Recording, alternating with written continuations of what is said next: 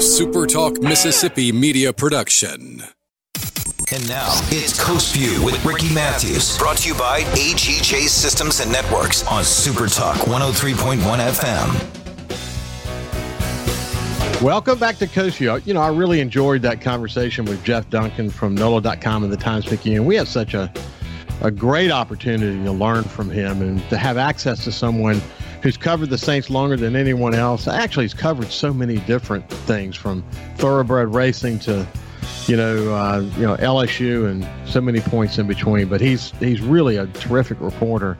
The fact that we have the access to him on every single Friday is uh, is is really awesome. I enjoy visiting with him. We worked together at NOLA.com and the Times Picayune when I was in New Orleans, and it's great to reconnect with him and stay in touch. And he's been available to us now for for nearly two years every Friday. It's been great. And poor Saints, 58 starters. Can you? I mean, an NFL record, and they still almost pulled it out.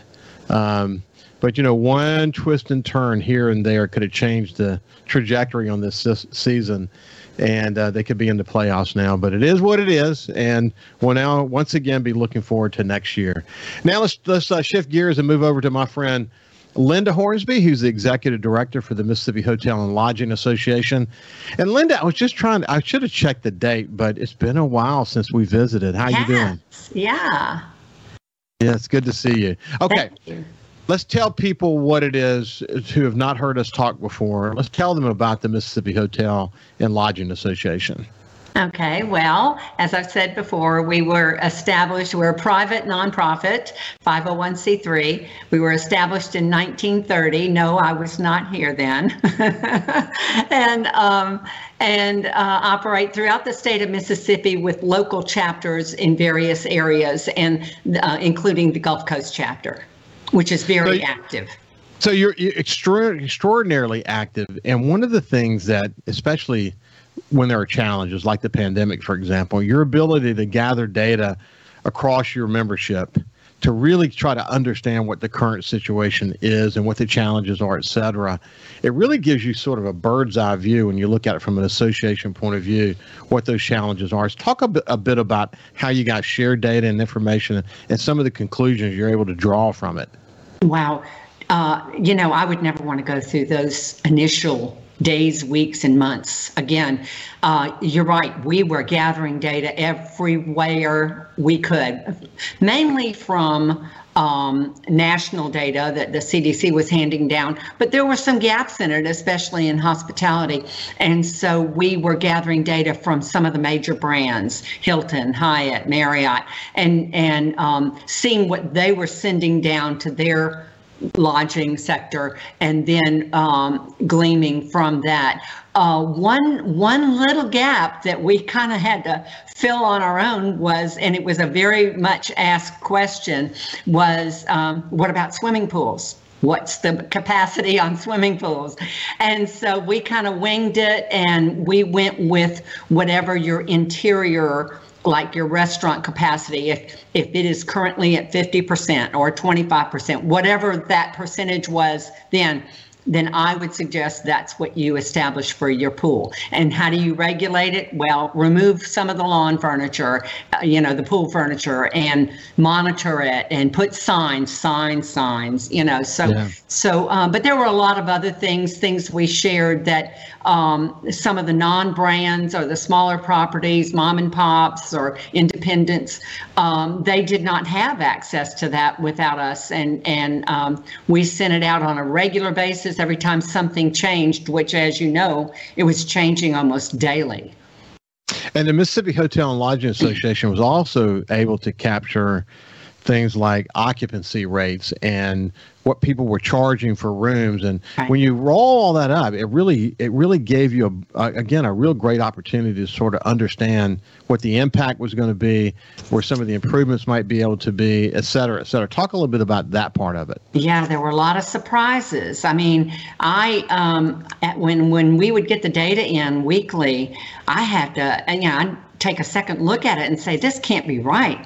But then I'd check with some of the the um, uh, lodging operators, and it was right, uh, pleasantly so. I mean, we we really outperformed um, Mississippi itself as well as the coast outperformed uh, our count- counterparts, and that was a good thing. I I kind of have it narrowed down to what we can attribute that to.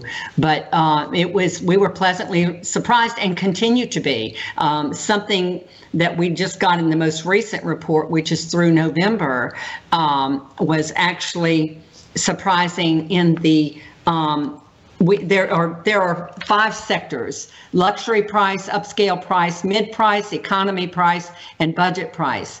And for the first time in a while, year to date through November. Now, it doesn't include um, December, but I've kind of taken a, a piecemeal look at, at, at December and it, it continues. Luxury price had the biggest increase, by far the biggest increase. That tells us who is back to traveling and where they're staying. That's a good thing. That is a yeah. very good thing because at first that was you know in double digit declines. So um so one of the things let's let's uh, let, let's uh, kind of take a step back for a second and look back at the early days of the pandemic what we did and then sort of where mississippi stood. So let, let me let me just kind of set the stage for this and then you can add whatever you want to to it. But essentially what we did is, is particularly here in coastal Mississippi, is that the coastal Mississippi tourism effort spent a lot of energy on focusing on making sure people knew this was a safe place to travel. They also knew right. that nearly 80% of the people who came here drove here in cars. So we knew that airline travel was going to be down considerably, maybe almost nothing. It actually was almost nothing at one point. Yeah. But then we by tr- by focusing on those who travel in their cars. When people are in their cars, they feel safer, and that's where a lot of the energy was. And that sort of combined with the fact that the casinos, literally, you know, it's best to my knowledge, led the entire globe in terms of how to reopen in innovative ways during the pandemic. So when you combine all these together, the the the work that the casinos did to open reopen in a very sort of innovative way to make it safe for people as best they could. That combined with focusing on the the drive-in traffic we did that early on and we'll talk more about that here in just a second linda but i want to i want to fast forward just a little bit and say considerably into the pandemic mississippi's recovery was considerably better than a lot of other states around the uh, around the United States. And then when you start to break that down, you saw that it was tourism that was a big part of that. And then when you start to break that down, the coast of Mississippi, uh, how we were doing relative to that and what we were contributing to the state's recovery in the tourism sector, which is one of the leading sectors in the state. That really helped you really kind of come to the conclusion that coastal Mississippi and all of our combined efforts relative to the nation was one of the best recoveries there was. And um, yeah. so so you go back and kind of fill in the blanks to what I just said and, and how it impacted you guys. Okay. And and keep in mind when comparing especially coastal Mississippi to other destinations performances, we have a 180 degree radius. We don't we don't have a 360. So we're drawing from half of any place else and yeah. we still outperformed. Um, I will say a lot of it was because because we've always been predominantly a drive-in market as you stated. So we did not have to go out and educate our markets to now consider driving. They already were driving and so that was that was a good thing. We we capitalized on that. Um, the second thing was a lot of a lot of our markets um, held on to the federal stimulus money and um, the uh, you know the additional federal unemployment. So that kept a lot of our market, our our visitors, uh, typical visitors, um, not not working because they were making more not working than they were working or their or their places of employment weren't open yet like the restaurants in New Orleans and things like that so they had not only more money than they had ever had before, but they had more time. And the way we we looked at that and determined that is our weekday occupancy performances were more than double our weekend. Our weekends were up, but the weekdays were up so significantly because they could take those extra dollars that they now had and extra time and parlay them with lower rates in the weekdays. It was it was like the stars were aligned. They, they were aligned, but here, let me point this out. And because you, I, I, like the way you said this about the radius, that we were half the radius, yeah, and and still outperformed us. It's important to kind of note that. But it's the, the, what you just talked about about the the federal packages that were coming down from as a result of COVID and what the potential impact could be why don't we do this? I want to I want to talk about that part because it wasn't exclusive to coastal Mississippi, but still we outperformed. We'll come back to that in just a second. This is Linda Hornsby. She's the executive director for Mississippi Hotel and Lodging Association, and we're really talking about the last couple of years and the impact on the hotel and lodging uh, community segment of our of our uh, economy and uh, you know high spots, low spots, challenges, opportunities going forward. We'll see you after this break. You can also listen live to Super Talk Mississippi Gulf Coast 103.1 on your Amazon Alexa devices. Once you've enabled the skill, just say, Alexa, open Super Talk Mississippi Gulf Coast. Talking to the people that help make the coast such a unique place to live. This is Coast View with Ricky Matthews on Super Talk Mississippi Gulf Coast 103.1. Welcome back to Coast. I have Linda Hornsby, the executive director of the Mississippi Hotel and Lodging Association. And we're just sort of talking about the impact of all the events of the last couple of years on the hotel and lodging uh, sector of our economy. Linda, let's let me pick it up from here, and then you then you can add what you what you want to. But you you said that there was a sort of a great alignment of the stars. That you know the the stars were aligned for us because of the federal programs and people not working, and then people traveling in their cars, and all these things swirling around and becoming part of why we did well. But the truth is, every community, every every destination had the same swirl of conditions around them, and but still we outperformed.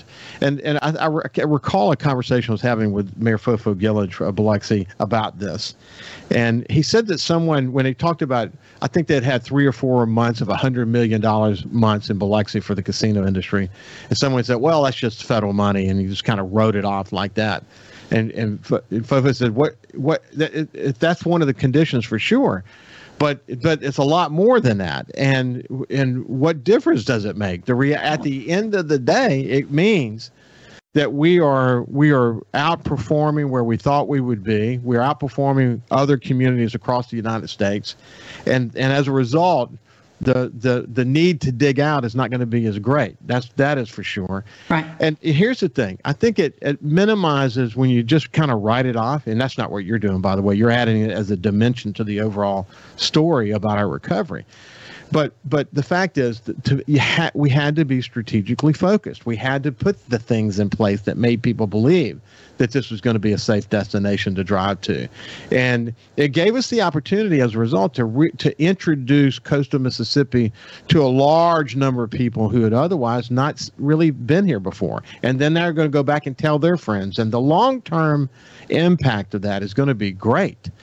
Um, but it took a lot of planning and focus and smart marketing and all the things that go with that, didn't it? It did. You know, w- with everything said, all the money that was going around and everything, they could have spent their money anyplace. They chose to spend it here, and, and we're thankful for that. Um, we, I think a lot of it, we, we had businesses open uh, as early as possible. That was a great thing, great step. They opened safely but they were, were open in some form or fashion.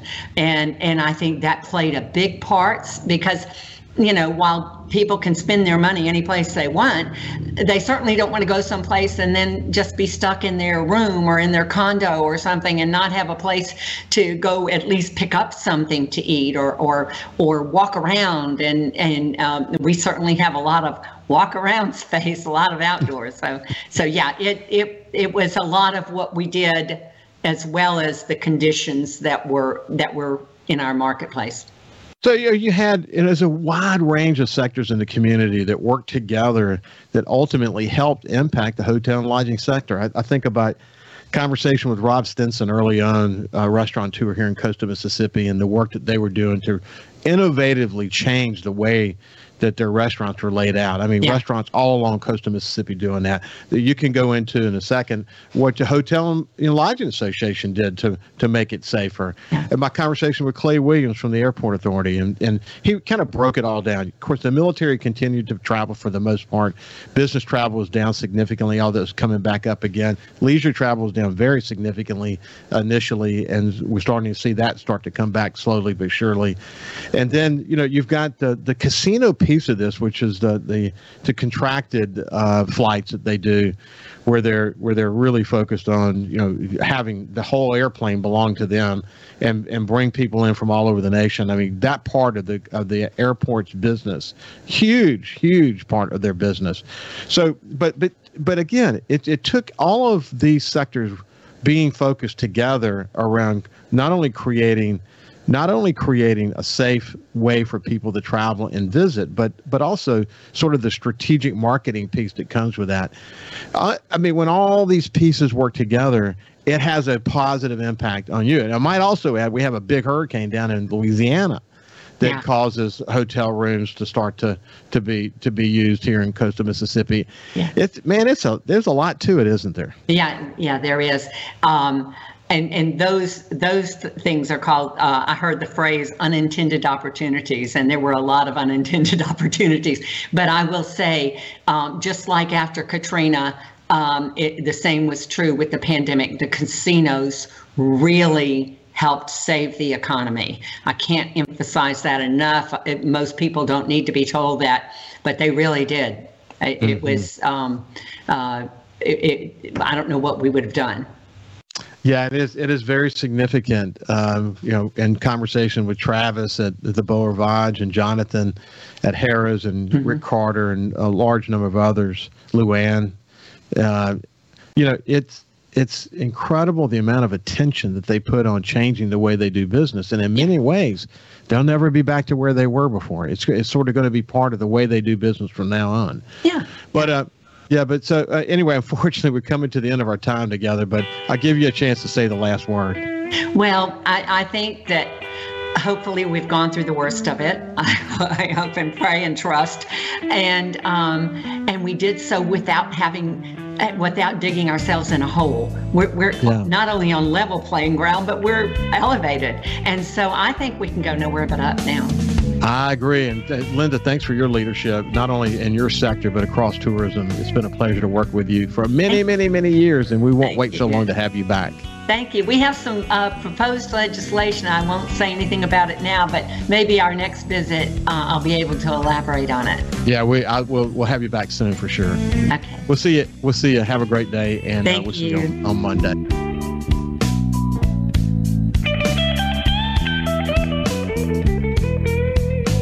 SuperTalk Mississippi Gulf Coast 103.1 on Facebook. Facebook.com slash SuperTalk MS Coast 103.1. A SuperTalk Mississippi media production.